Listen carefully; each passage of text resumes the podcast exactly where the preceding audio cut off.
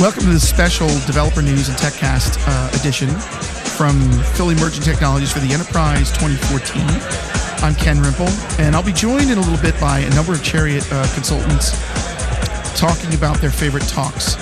Um, we have over 500, in fact, it's close to 550, uh, if not a little bit over, uh, people at ETE this year. And one thing I'd like to do is I'd like to bring in Tracy Welson Rossman. Uh, see if I can bring her over here. Joined by Tracy Welson Rossman, who also is a podcaster on the, the, the business of technology and who is the main like genius behind ETE. I'm going to call you the genius. No, you have to take that. You do. So tell me about our attendance this year. What are we at? If you're real close to the mic. We're at 550 this year. 550. That's crazy. It is crazy. Is that our is that our highest attendance? It is. I let too many people slip in. Wasn't keeping track. So I know we've been like you know recording some film and stuff about retrospectives. What do you think keeps people coming back here every year? I think the content keeps getting better and better, and I think the um, the reputation of our audience um, really is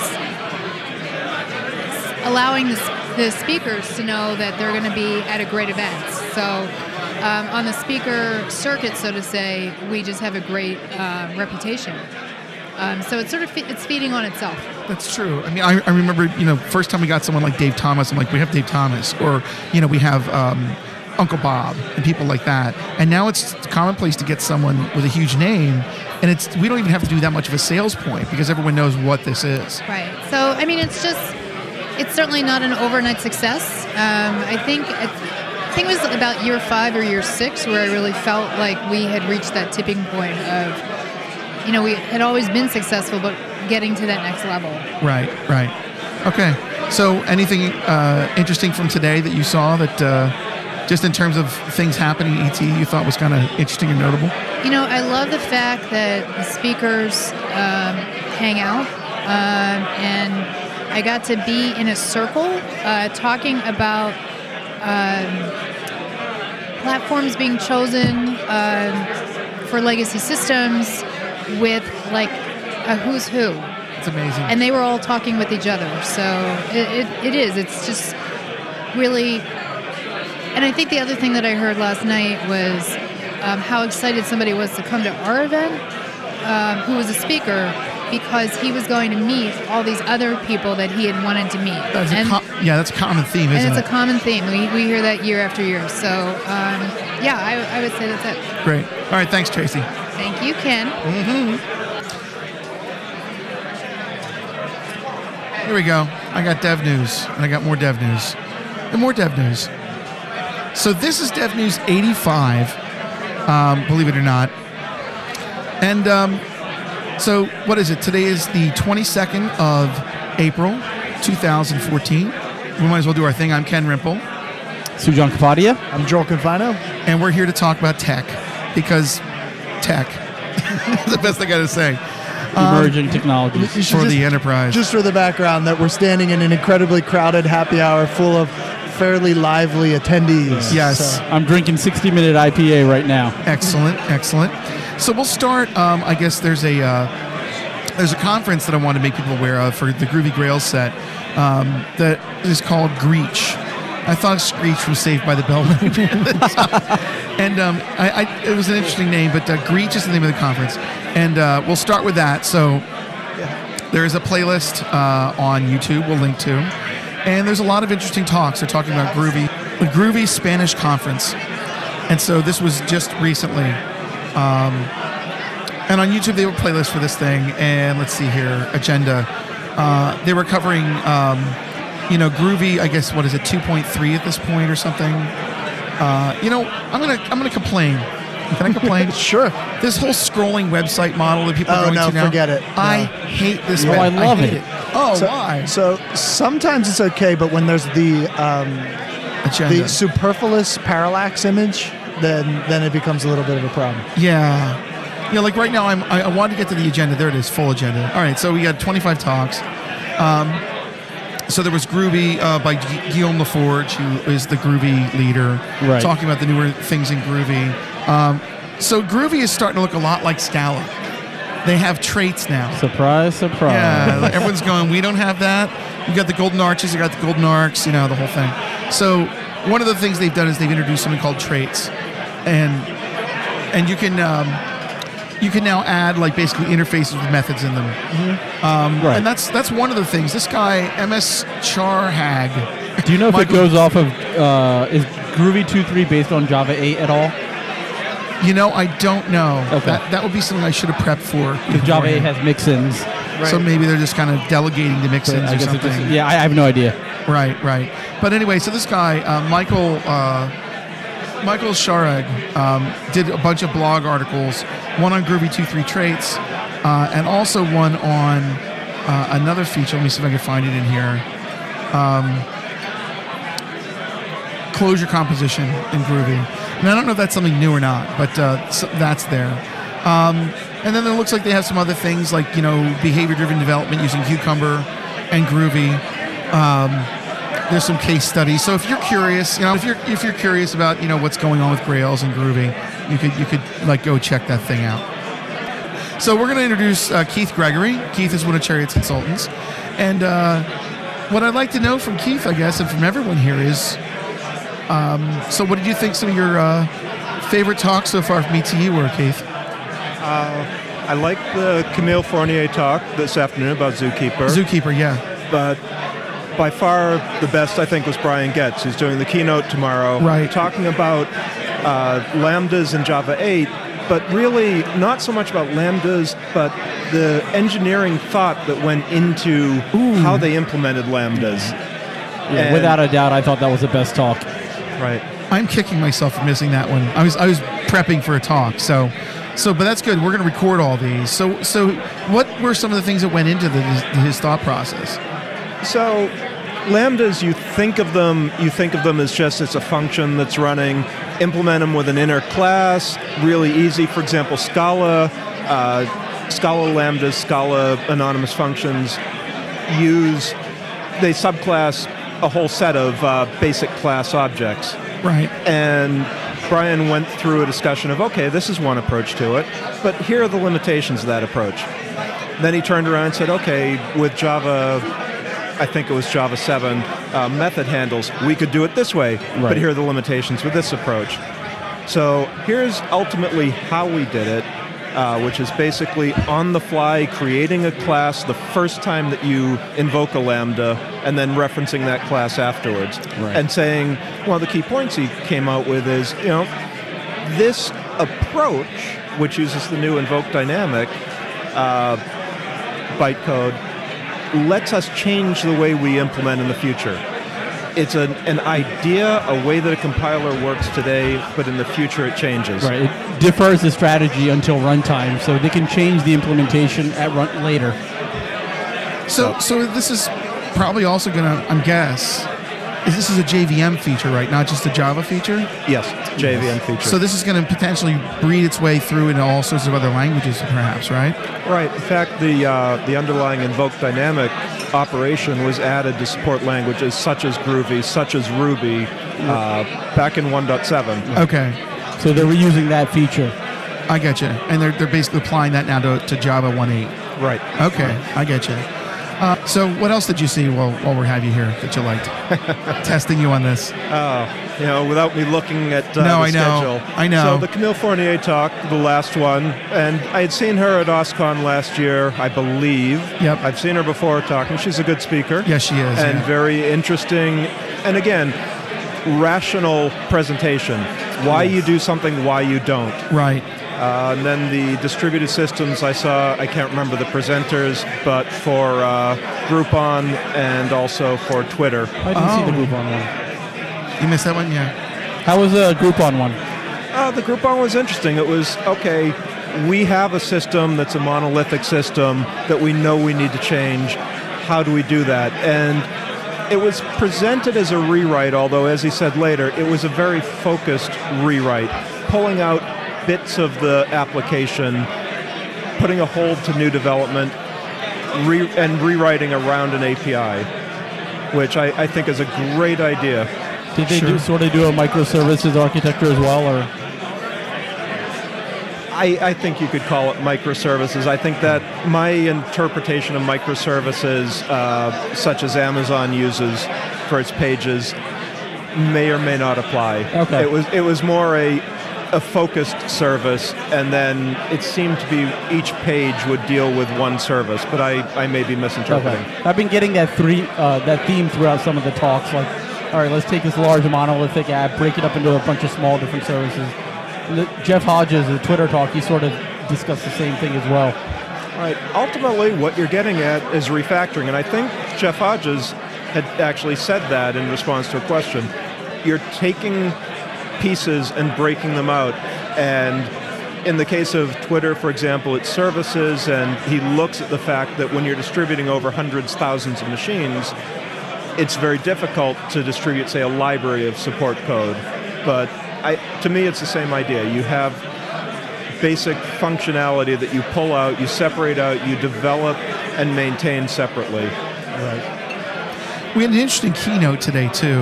Um, Joel Spolsky, uh, Joel on software, famously, and now uh, Stack Overflow, among other things. Didn't realize he was an Excel project manager back in the day. Yeah, I've been reading Joel. Okay, I'm going to drop names. I've been reading Joel pretty much since he started writing in 2000. He actually started a little bit earlier. And, you know, very much I'm kind of a fanboy. He said what every developer wants to hear, Yes. Yep. which is, again, take a rational approach to what you're doing. Right, right. right. Yeah, his talk was that the essence was like how to grow a community and then what happens when the community grows beyond a reasonable size and you get the trolls. Right. You know, and basically that yeah, the rules, oh rules suck, right? Everyone hates rules. But rules are there to keep the riffraff out. And I hate to say riffraff, but people who basically don't want to be part of the community, they want to rebel against and change the community when the community works. People who want to have their own ideas Right. heard over other people. Right. It's actually I'm I'm going to sidetrack a little bit on that. I used to listen to the Joel and Jeff podcast. Oh, that was a great one. they, yeah. they were great. And I, one thing that stands out to me is he had said one of the ideas behind Stack Overflow is someone asks a question once and gets the canonical answer. Right. And one of my frustrations with Stack Overflow is you've got a lot of duplications. If, if you do a Google search, for example, for out of memory error with Stack Overflow, you get thousands of results. And I, I think it speaks to kind of when you create rules and all rules have unintended consequences. You have to live with them, yeah. Well, in the case of duplicate content, I, I used to participate in Stack Overflow quite a bit, and I'd go and look and say, hey, this question must be a duplicate. I'm going to vote to close it, but I'm going to find out what it's duplicating. Right. And while I'd do that research, I'd find someone else had come in with high rep and answered it. And I realized that, yeah, people hate answering the same thing over and over again, but if your game pays them for doing that, they'll be happy to do it. Ah, So it's an interesting sidelight on that. Yeah, yeah. All right, cool. Well, yeah, thank you very much. All right. Thank Appreciate you. it. Enjoy your beer. okay, we have Joel coming back here for a second. Joel, let's do another do, uh, dev news item. So there was a guy that said, you know what, Heartbleed, that's not a problem. In fact, I'll give you my password. I swear to God, this is what happened. So the Washington Post has this hilarious situation. Some guy thought he was, um, you know, talking up how safe it was to ignore Heartbleed, but then he gave out his credentials online. File that under serves I you love right. the picture. The picture is Picard from Star Trek face palming, right? And it says, the guy says, I couldn't give a flying fig about the heartbeat, well, heartbleed thingamajig. Two years ago already, the thing's been running loose, and not a word of someone crying over its damage. Say, does anyone really know its origin? Uh, Russian crackers? Seattle high schoolers? The NSA, Yahoo's marketing department? And then he goes, uh, basically, you know, here's my password. Go ahead and mess with it. Why would you do that? I do not know. So, of course, guess how long it took for people to hack it? Like two minutes. So they basically changed his name, they changed his reputation, they messed, they destroyed this poor guy. so they took over his uh, Twitter account. So, and it, one of the quotes was, "Okay, perhaps putting my password on a national news site is not so good." I, I can't feel sorry for him, unfortunately. it's just you know, Just um, reminds you of the firearm instructor who shoots himself in the foot. That's right. Uh, if you're using um, uh, build tools in JavaScript, uh, there is a note. If you're if you're using uh, hard links, let's say, and you're using broccoli, it's a real edge case, I think. But let's say you do hard links instead of, of uh, I say symbolic links.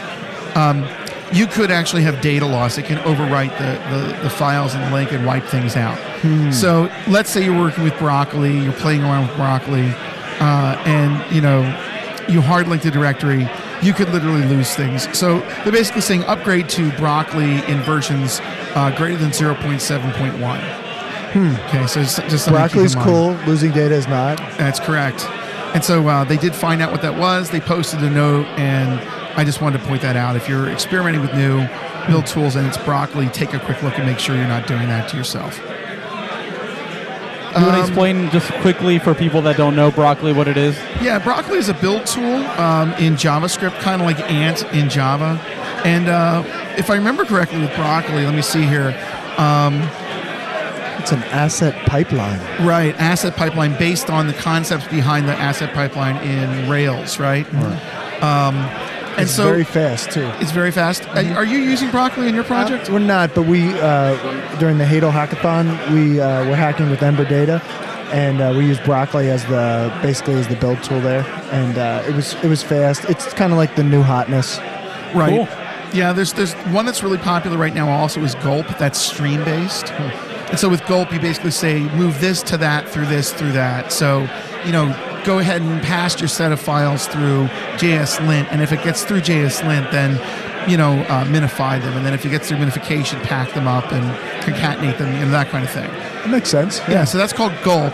And Gulp has a lot of plugins. It has like 500 plus plugins now, and that has a lot of interest. And Broccoli is very new. I think it first got released as a beta to the world in, in February of this year.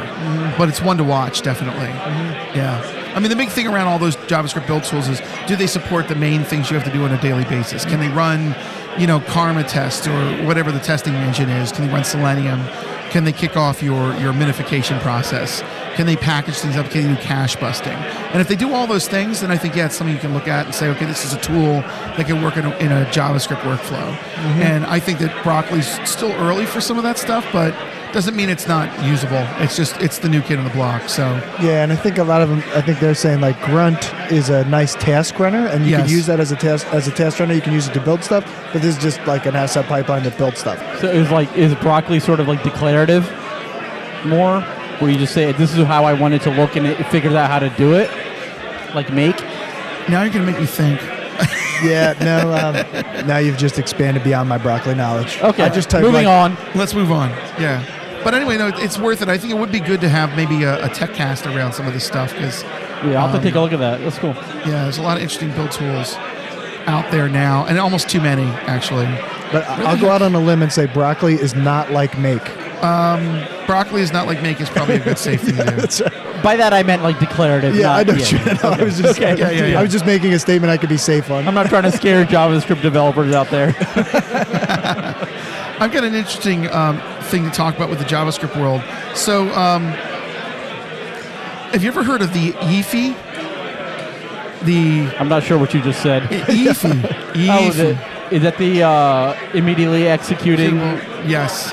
function thingamajig? Functional function expression. The function. Yeah, I use Yes. those all the time. That's right. So I actually do, but I, just to know that it was pronounced Efi. Yeah. So th- so there's a web page for this. I don't know why I'm having so much trouble getting anything done, but um, My kid told said that the other day, and I made him stay in the corner.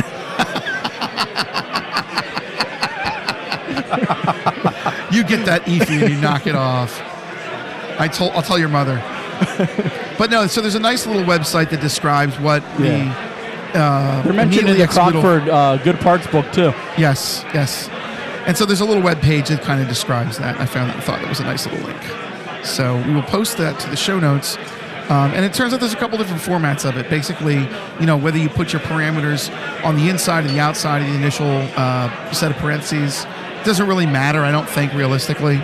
Um, but you know, pick a style and stay with it. Ha- have you have you been passing things through to it, like parameters into the IIFE? Uh, yeah, so I mean, the way I've used it is passing configuration information in and construct, so encapsulating something that basically builds a module or an object, then returns that, but it's encapsulated in an IIFE, so you're essentially building a singleton, Right. and it just returns that, and all you get is an instance back. You can't. It's not something you can keep invoking. It gets assigned to a variable, and because it gets executed immediately in line.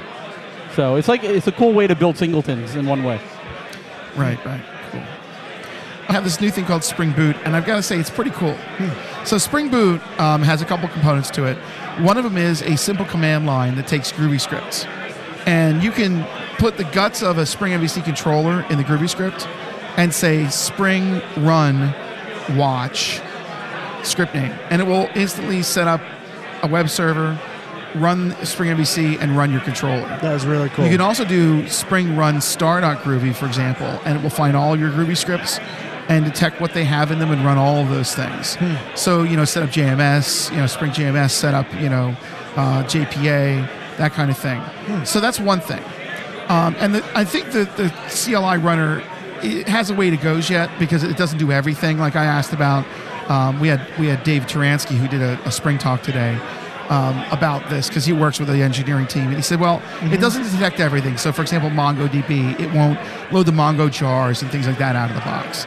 But they do have as the next thing in the Spring Boot is they've got a bunch of starter project uh, bases, and so some of those are, for example, there's a a a plugin you can run that sets up the Spring containers, and then you can extend from a base project, and it gives you all your dependencies, and you just run with it. now, is this for doing? You mentioned Groovy scripts, but is this for Grails or is this for Spring MVC? or- Groovy, Spring, Spring MVC, Spring um, XD, Spring Data, Spring Integration, Spring Batch, any of those things. So it's basically if you're doing Spring and you want to quickly get started with a Spring project, you can look at Spring Boot as a way of, of getting you started with the project. Um, without like running an app server or something, right? When you mean standalone. it's standalone, so it can actually create an executable jar for you. Nice. Okay. and then it can like in that executable jar it can boot up Spring MVC and download the assets and or Spring integration or whatever. Okay. So it's kind of cool that way. Um, so anyway, check out Spring Boot at spring.io. Uh, and you can install the, the command line tool, or you can just use like the Maven or Gradle uh, base projects or base uh, plugins. So another interesting thing: Did you know Java 8 uh, can do true string joining now without string buffering? No, I did not. All right. Let me see if I can actually use my uh, computer, my tablet here. Um, so this is the other one that I found from from uh, Mr. Uh, Scharhag. Um, I think he's from Germany. Uh, now you have this concept. So Java 8 has this string joiner class, uh, and you can basically do kind of like what string buffer does. But but now um, you can also do like um, string.join and put things together too. It's just kind of like a, a new syntax for doing uh, string concatenation. Is Um, it any kind of performance improvement or it's just syntactically better? I think it's syntactically better. I think it's like a sugar thing. Okay. I don't I've think been, it's- u- I've been using Guava to do that. Oh, okay. Well, there you go. So Guava has like a joiner kind of thing. Yeah, a joiner, and like you can give it some parameters on how you want to join something, or which uh, I guess you can skip certain things, or basically configure, parameterize the joiner. But yeah, Gotcha. it's had that. Cool. But So so Java 8. cool, Now we have that. awesome. All right. Well, that's all the news. So so anybody, um, do you guys either of you have like picks for what you're going to see tomorrow? What you're looking forward to? Uh, I was thinking about today. I had some really good talks today. But Oh yeah, I haven't talked to you about yours yet. Yeah, today uh, today I saw uh, I, I was at the event source talk. That was really cool. It was a high level talk, but it's basically event sourcing is basically storing every single event in your system. So you would store, for instance, in a shopping cart, you know, you would store the cart was created, item one was added, item two was added, the cart uh, shipping information was added. So you're doing a history of time. And if you store your system like this, this is really like a transaction log, like what databases do. Databases store a transaction log, and then they uh, also store another form for reading and querying, like a B tree or something. We're saying that so that it's a very proven system of doing things. But if you do this, if you take that basically transaction log, which is this sequence of events, very simple, append only, and you do this for everything in your system, then things like your uh, relational database, like your OLAP or your um, graph database, those are essentially projections of this source of your of your events. And so, what's nice about that is um, imagine you need to write a new report. He, the guy was saying, and um, somebody in marketing wants to see a certain you know number of users who do some actions and, and how many click through.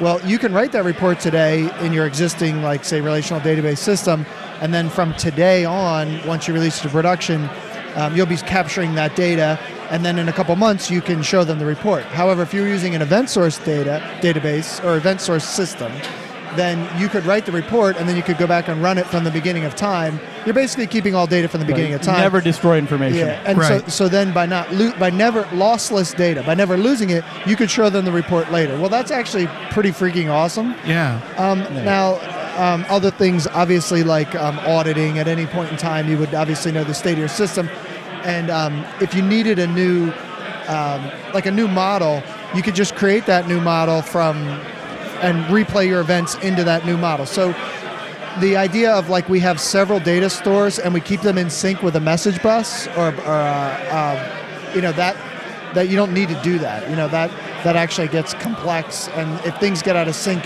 you're kind of hosed. So anyway it's not he said it's not new. Uh, it's been around and obviously um, certain systems i think this guy was the guy who, who first coined the pattern uh, CQRS or CRQS or CQ CQRS. yeah, which is basically splitting your reads and your writes. And it's saying data can be split along lots of axes. People kind of get into the trap of we can only have one type of data store, and really you probably have data that you could use more than one type of data store. Right. Now he didn't just say like he did say like you can't just have 10 databases. Like we get it because I mean you could, but operationally there's an overhead.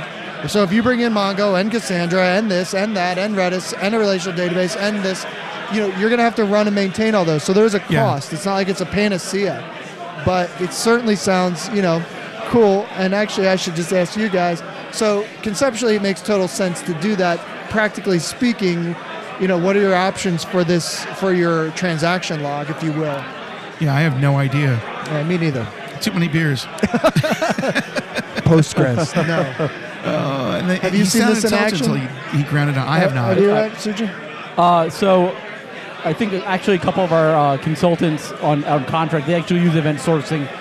It's uh, there's a sc- pretty popular Scala library for it, and it's used in a lot of places now. When especially when they're doing like uh, things with high transaction processing, things have to be really fast. That append-only database of writing everything out Blazing fast. is blazing fast. Disk space is, disk space is cheap, so Right. writing everything out is no big deal Right. and that serves a lot of uh, I think things with that had just high, high transaction rates is a great model. Yeah, actually, Duncan DeVore, who uh, used to be a Chariot consultant, who's now uh, a uh, committer on the event sourced product Right. project. I've I've talked to him about it, and it sounds like a great model. But I was curious how popular it is because it certainly seems like well, like if you could basically keep all your data to the end of time and be able to not have to worry about schema changes and all these other things, why wouldn't everybody do it? But I think it's like one of those problems like. Um, why wouldn't you always encrypt everything in your database, like data at rest encryption? Right. It's complicated, and there's. I was just gonna say the complicated part comes And- in, and then Yeah. management. You also really have to redesign a lot of your software to to actually you know do event sourcing and support it. Yeah, I was wondering like what would happen with Hibernate if you had some kind of event source data. Yeah. You're well, there would be a relational database that gets populated based off the event source stream that Hibernate would use, but Then what would it update to? you'd have to redesign a bunch of stuff probably. Yeah, but it seems like a great model. I mean, it certainly seems like a good model for storing information. Right. And now that, like you said, disk space is cheap, processing power is cheap. So, say you know, if you said, "Hey, um, we have data for the last ten years. We're going to bring up a new graph model, a graph database, and we're going to just populate that."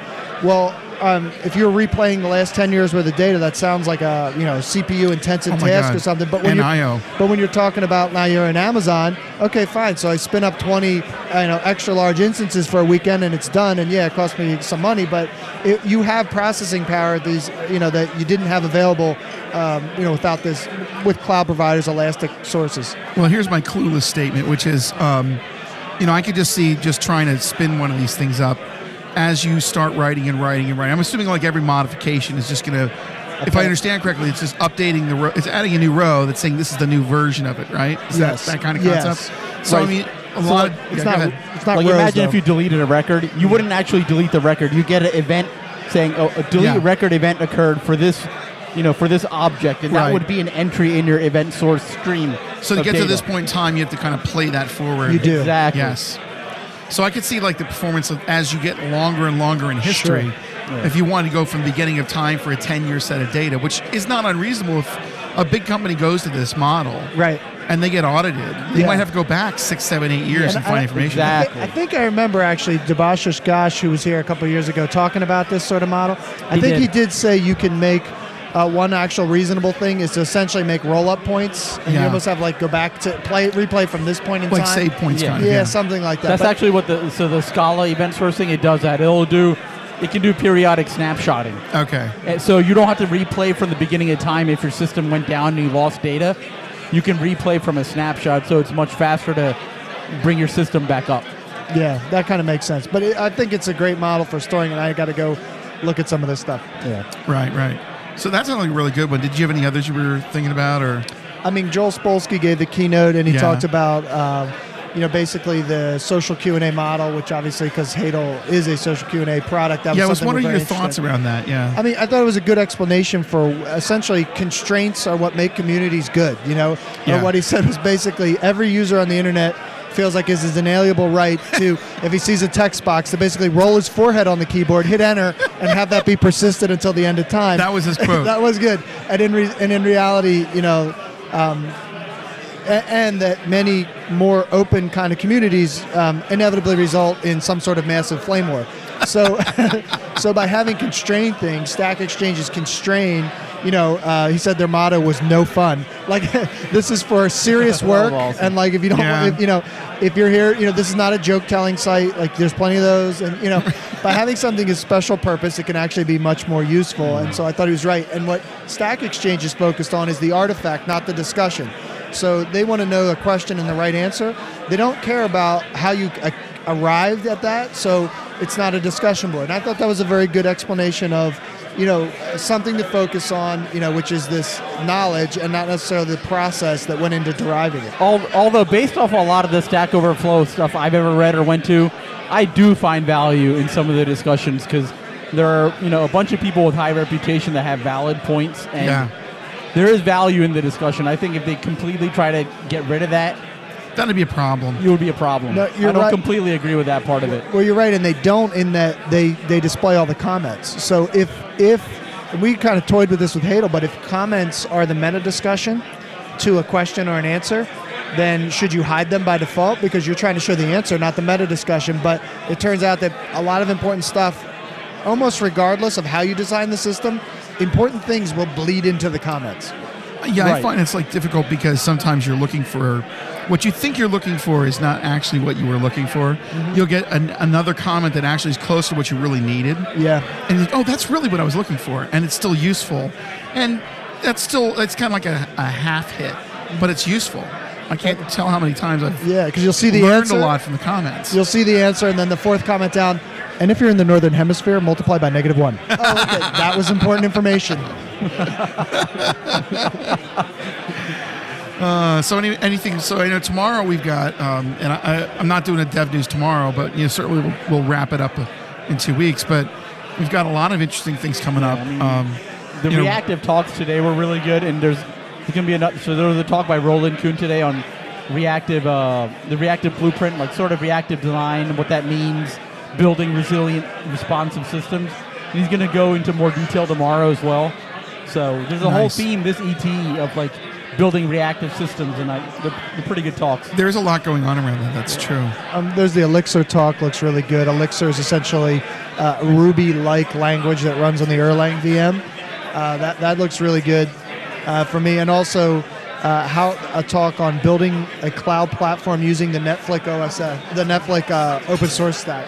So I thought that was really cool. I was talking with Matt Schaefer from Netflix today about the Netflix stack, and it really is an amazing stack of. Uh, you know, a lot of things that you need to build out a massive cloud structure, you know, cloud um, system that Netflix uses, and they've open sourced. It was interesting to me how he described like when you're first starting out, and kind of his evolution in thinking. Um, you know, when you're first starting out, you know, maybe like a, a Rails app and a Postgres database or something, you know, is, is a good, is a really good starting platform. But when you get up to a certain scale, obviously Netflix is at some kind of insane scale, then their kind of stack. You, you start to form, build a system that looks very different than your standard database-driven web app. But at the same time, if you're just starting out, you wouldn't try to build their system because you it would take you months more than it would, you know. So really, are there almost different stacks for the different stage of your company, and the idea that you're going to start with one and migrate and stick with that all the way through. Either you're going to start too big or start too small, and you're going to have problems either way. So it was interesting that the net, basically the Netflix stack doesn't, in his opinion, you don't want to do that unless you're at scale. Right, right. Cool.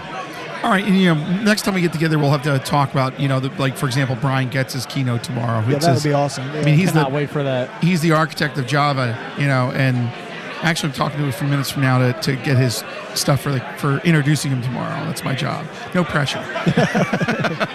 There's this guy and he does Java. Here he is. You know. it's James Gosling. Um, no, No, uh, excuse me. That's not who it is. Uh, it's it's uh, what's the woman's Scott name? McNealy. Scott McNealy. That's right. Yeah. no, try again. It's Leo Laporte fired. Okay. So so that's going to be really good and and I will be able to, to have some comments about my favorites next time. So but guys, thank you so much for stopping by and uh, doing the, the dev news today. Awesome. It's fun. So that's dev news number 85 at ETE 2014. I'm Ken Rimple I'm Sujan Kapadia. I'm Joel Confino. and another year down.